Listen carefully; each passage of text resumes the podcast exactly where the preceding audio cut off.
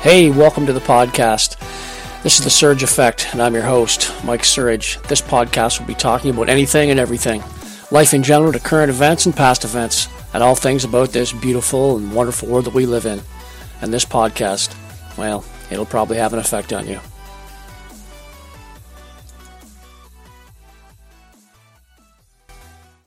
Well, hello there. Welcome to another episode of The Surge Effect.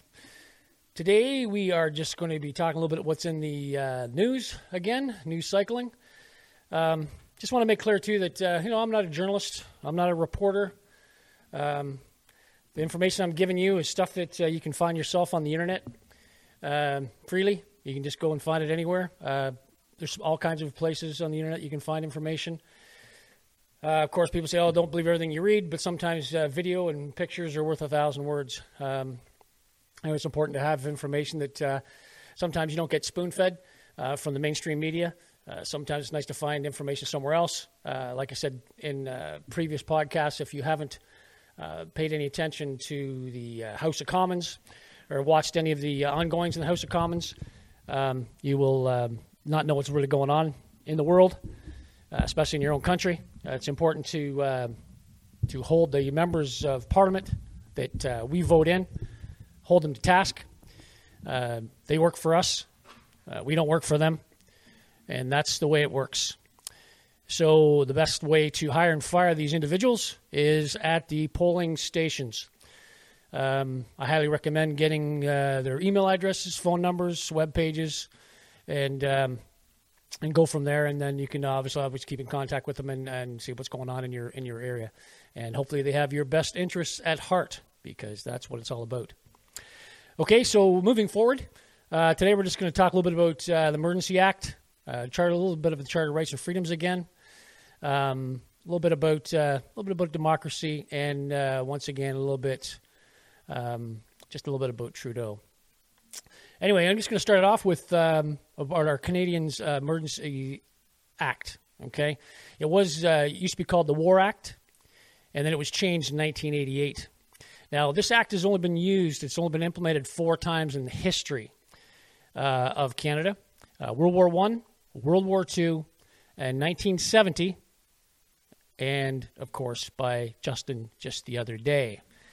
And um, in nineteen seventy, who was the person that actually invoked that War Act was none other than his father, Pierre Elliott Trudeau, the Prime Minister of Canada at the time. Anyway, here's a little clip. Um, watch away.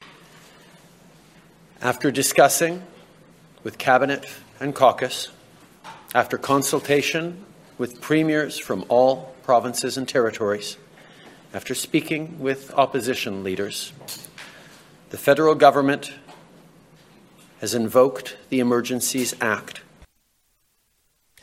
All right, so a little bit of background on the uh, Canadian's uh, Emergency Act.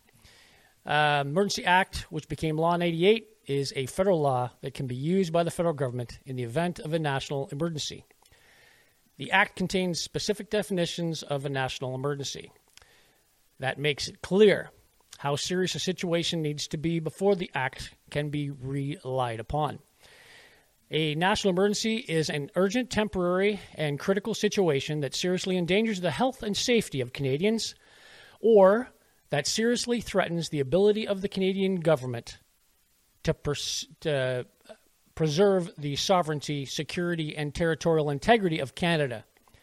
It must be a situation that cannot be effectively dealt with by the prov- provinces and the territories or by any other law of Canada. Okay, so that's basically that in a nutshell. And just to kind of take a few lines from Dan Bongino, who uh, who I listen to frequently from the States. Uh, he's a great uh, great podcaster. And um, he has some great he has some great podcasts I've listened to over the over the years. Anyway, basically, he was saying the other day, like, um, is there a nuclear bomb that uh, Holocaust that we are unaware of in Canada? Uh, is there some pandemic in Canada that's killing like ninety percent of the population? Uh, are we being invaded by some foreign country crossing into our borders? Uh, or is there some cataclysmic event that is occurring that we don't know about? By listening to some of these councillors from Ottawa, you would think that we are. Go ahead and watch. Our city is under siege. They are terrorizing our residents, torturing them with incessant honking. This group is a threat to our democracy. This is a nationwide insurrection.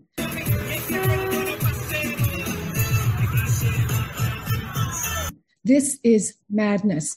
Madness. This is Sparta! Okay, so we have some Canadian truckers in Ottawa who are peacefully protesting for their freedoms, given to them by the Charter of Rights and Freedoms. For that, this government invokes the Emergency Act, previously known as the War Act. It just seems a bit much, when all he has to do is just listen to the protesters and listen to the science. Or maybe just have a conversation. But that just seems like a bit of overkill for this for this particular Canadian, as far as I'm concerned, of uh, doing what they're doing. Um, as far as our Charter of, Charter of Rights and Freedoms goes, our Canadians, we, we have the Ch- uh, Charter of Rights and Freedoms, just like the Americans have their Constitution. A man by the name of Brian Peckford, he's the last living author of our Canadian Charter of Rights and Freedoms. I'll let him explain a little bit to you. Just listen to his words really carefully, okay? Here, watch this. By nineteen eighty-one, we brought in the Charter of Rights and Freedoms, which wasn't passed by the Prime Minister. It was passed by nine provinces and the Prime Minister. It's a national document that applies to everyone here today and everyone all over Canada.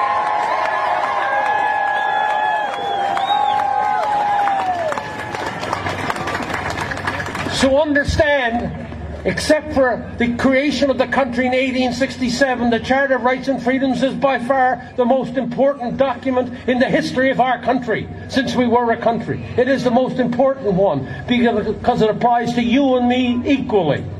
Yes. Every individual on this planet is unique. Like every snowflake is unique, every individual is unique.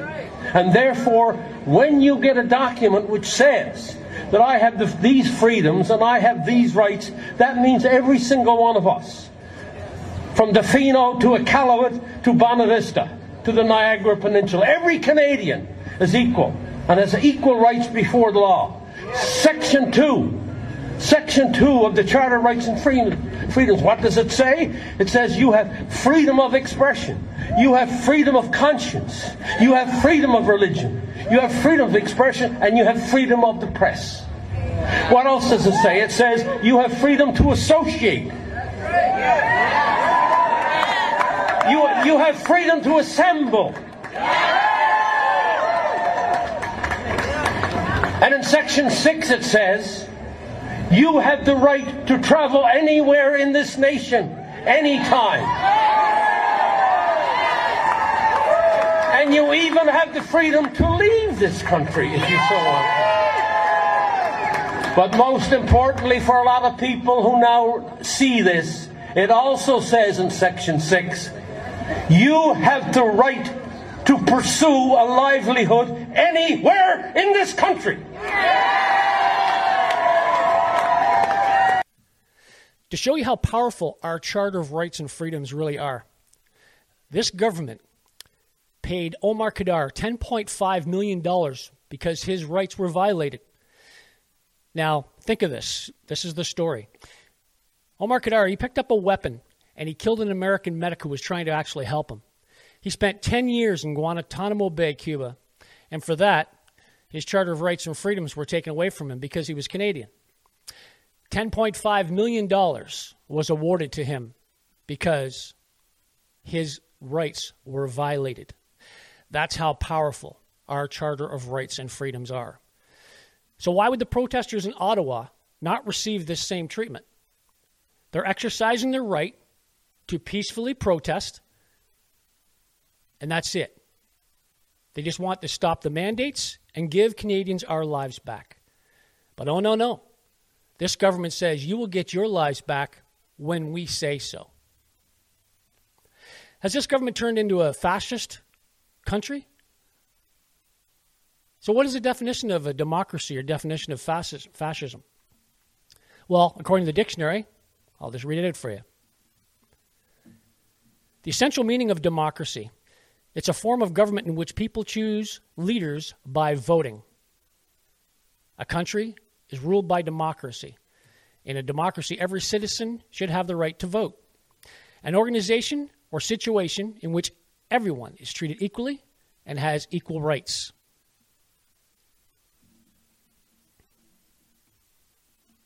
Okay, so the definition of uh, fascism is, it's often capitalized, a political philosophy, movement, or regime, such as that of the fascisti, fascisti, that exalts nation and often race above the individual and stands for a centralized autocratic government headed by a dictatorial leader, severe economic and social regimentation, and forcible suppression of opposition. A tendency towards or actual exercise of strong autocratic or dictatorial control. So which one of those is a definition that applies to Canada right now in this very moment? Democracy seems to be awakened in this world. Us Canadians, we, we've sparked something in this world. If you look what's going on in places like Italy, Paris, Germany, and Australia. This is going on. Have a look. And angry. Tell the truth! Tens of thousands of protesters file onto the lawns of Parliament House. Why are you here today? I'm a grandmother. I'm here for our children. Marching along Commonwealth Bridge to the doorsteps of power. One of the biggest protests the capital has seen in years. Do you guys want to run a country? How about listening to people? The entrance was barricaded. One protester tried to run up the hill but was quickly arrested. Attention, attention. Some police were surrounded. Others welcomed. Weeks of rallies with an...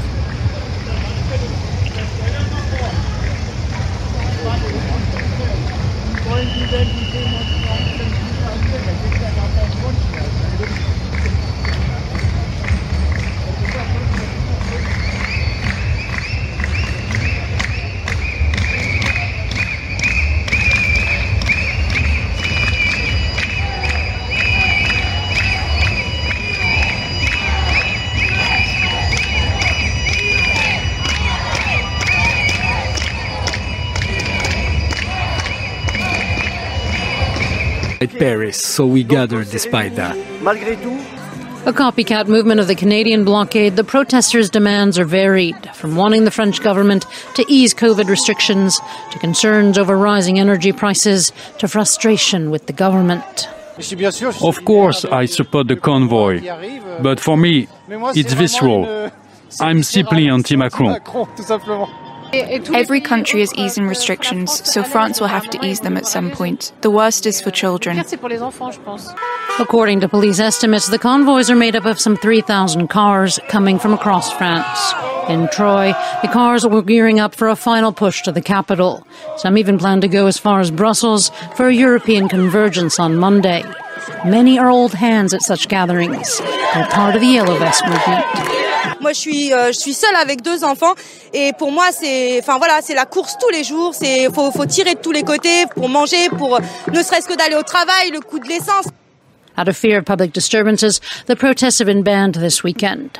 Mo- freedom, people. They just want freedom in their lives. They want to be free. Freedom. What a concept. The resilience of Canadians back in nineteen fifty-one. They were fighting in Korea against communism. They were in a little-known battle called the Battle of Kapyong.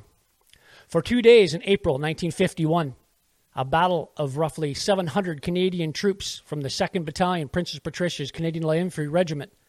They helped defend a crucial hill on the front lines of Korea. They were up against a force of five thousand Chinese soldiers. They were besieged by waves upon waves of attackers. But the Canadians held their position amid the horror of combat, close quarter combat, until they until the assaulted forces had been halted and the Canadians could be relieved. Their determination stand contributed significantly to the defeat of the communist offensive in South Korea that year. Things were so bad that the Canadians called in artillery on their own positions. They dug in foxholes and called in artillery on their own positions, if you could imagine the horror. If that's not intestinal fortitude, I don't know what is. Today, some of that same spirit is alive and well in Canada, with our military veterans that are watching and looking after the war memorial in Ottawa. But certain politicians would have you think otherwise. Watch this. The, the Conservatives, the party opposite, has been doing a lot of talking, and I would pose back to them this very clear question. When the member for Yorkton-Melville said that ripping down barricades in front of the war memorial was an act of patriotic passion this weekend, when their asp- aspirant leader is saying that he...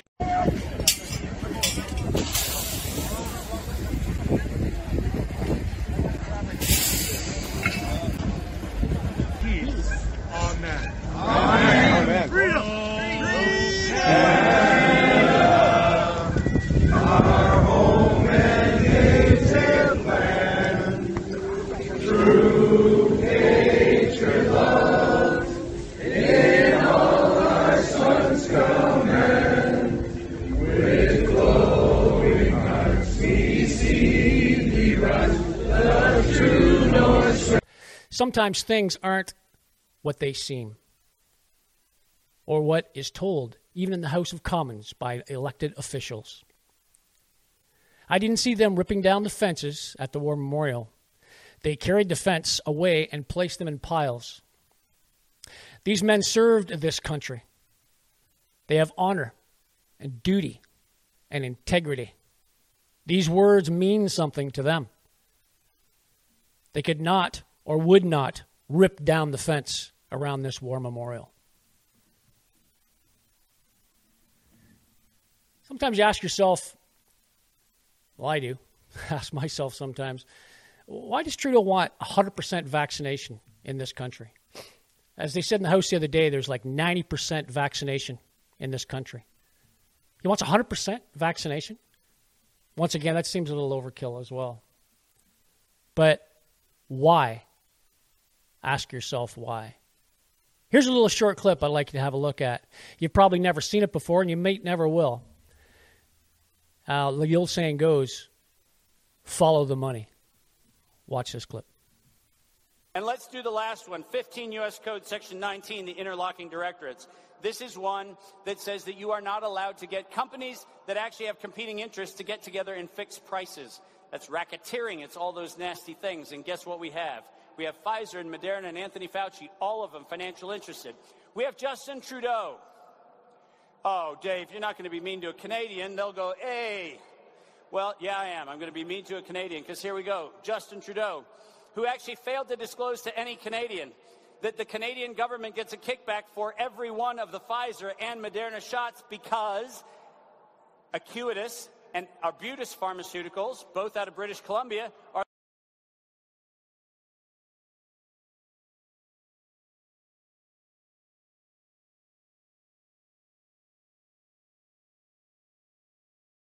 are the ones that invented the lipid nanoparticle that is licensed to inject the pathogen into everybody.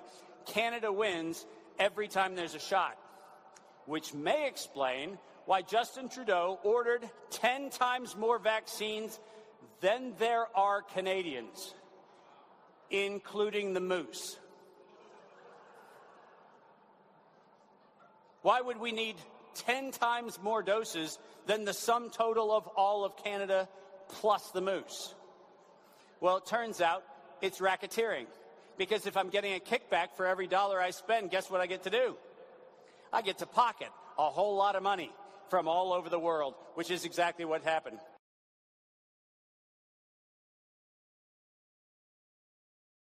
While more and more Canadians are getting vaccinated right now, it's also important to plan ahead for the future. We've reached an agreement with Pfizer for thirty-five million booster doses for next year and thirty million in the year after. This deal includes options to add thirty million doses in both twenty twenty-two and twenty twenty-three and an option for sixty million doses in twenty twenty-four. Pfizer has been a solid partner for Canada in this fight against COVID nineteen, and we're happy to be one of the first countries to secure an agreement with them going forward. These boosters will be the latest version of the Pfizer vaccine based on research and testing, and they will help us keep the virus under control. And the work doesn't end there either. We're on ongoing discussions with other vaccine manufacturers about their plans for booster shots, too. That's quite something when you see someone present it in that in that fashion, and you don't really hear it in the mainstream media because it's not presented in the mainstream media, uh, what's actually going, going on behind the scenes. So sometimes when you do follow the money, you realize, okay, so that explains a lot of lot of information that I don't really have, um, because knowledge is power. It's it's a power to do the things you want to do in this life, but it also makes you think outside the box and don't think from what that box is throwing at you on a consistent basis every day, bombarding you with with the same thing over and over and over again, and it's the wrong information. So I suggest you go out and find your own information and learn from your own information, and don't always stick to the same narrative that they're always basically feeding you all the time. The mainstream media feeds you a narrative, and the old saying goes, if you hear it long enough over and over and over again, it it, it damn near becomes true. Well, hopefully I've given you some information that uh, you didn't know before, and you have a little bit of knowledge, and it gives you a little bit of time to think about some of the stuff that I've uh, just talked a little bit about. Uh, don't forget to subscribe and hit the notification bell, and uh, you'll be notified when I upload my next podcast, okay? Anyway, that's it for today's podcast, everybody. Uh, thanks a lot for watching. And I'm out. This episode sponsored by He Shirts, She Shirts. Go to w w w dot he shirts she shirts dot c a. Just type in the letters T S A, The Surge Effect. When you check out, type in T S A for your coupon and receive ten percent off your next purchase. Thanks for listening to today's podcast, everybody.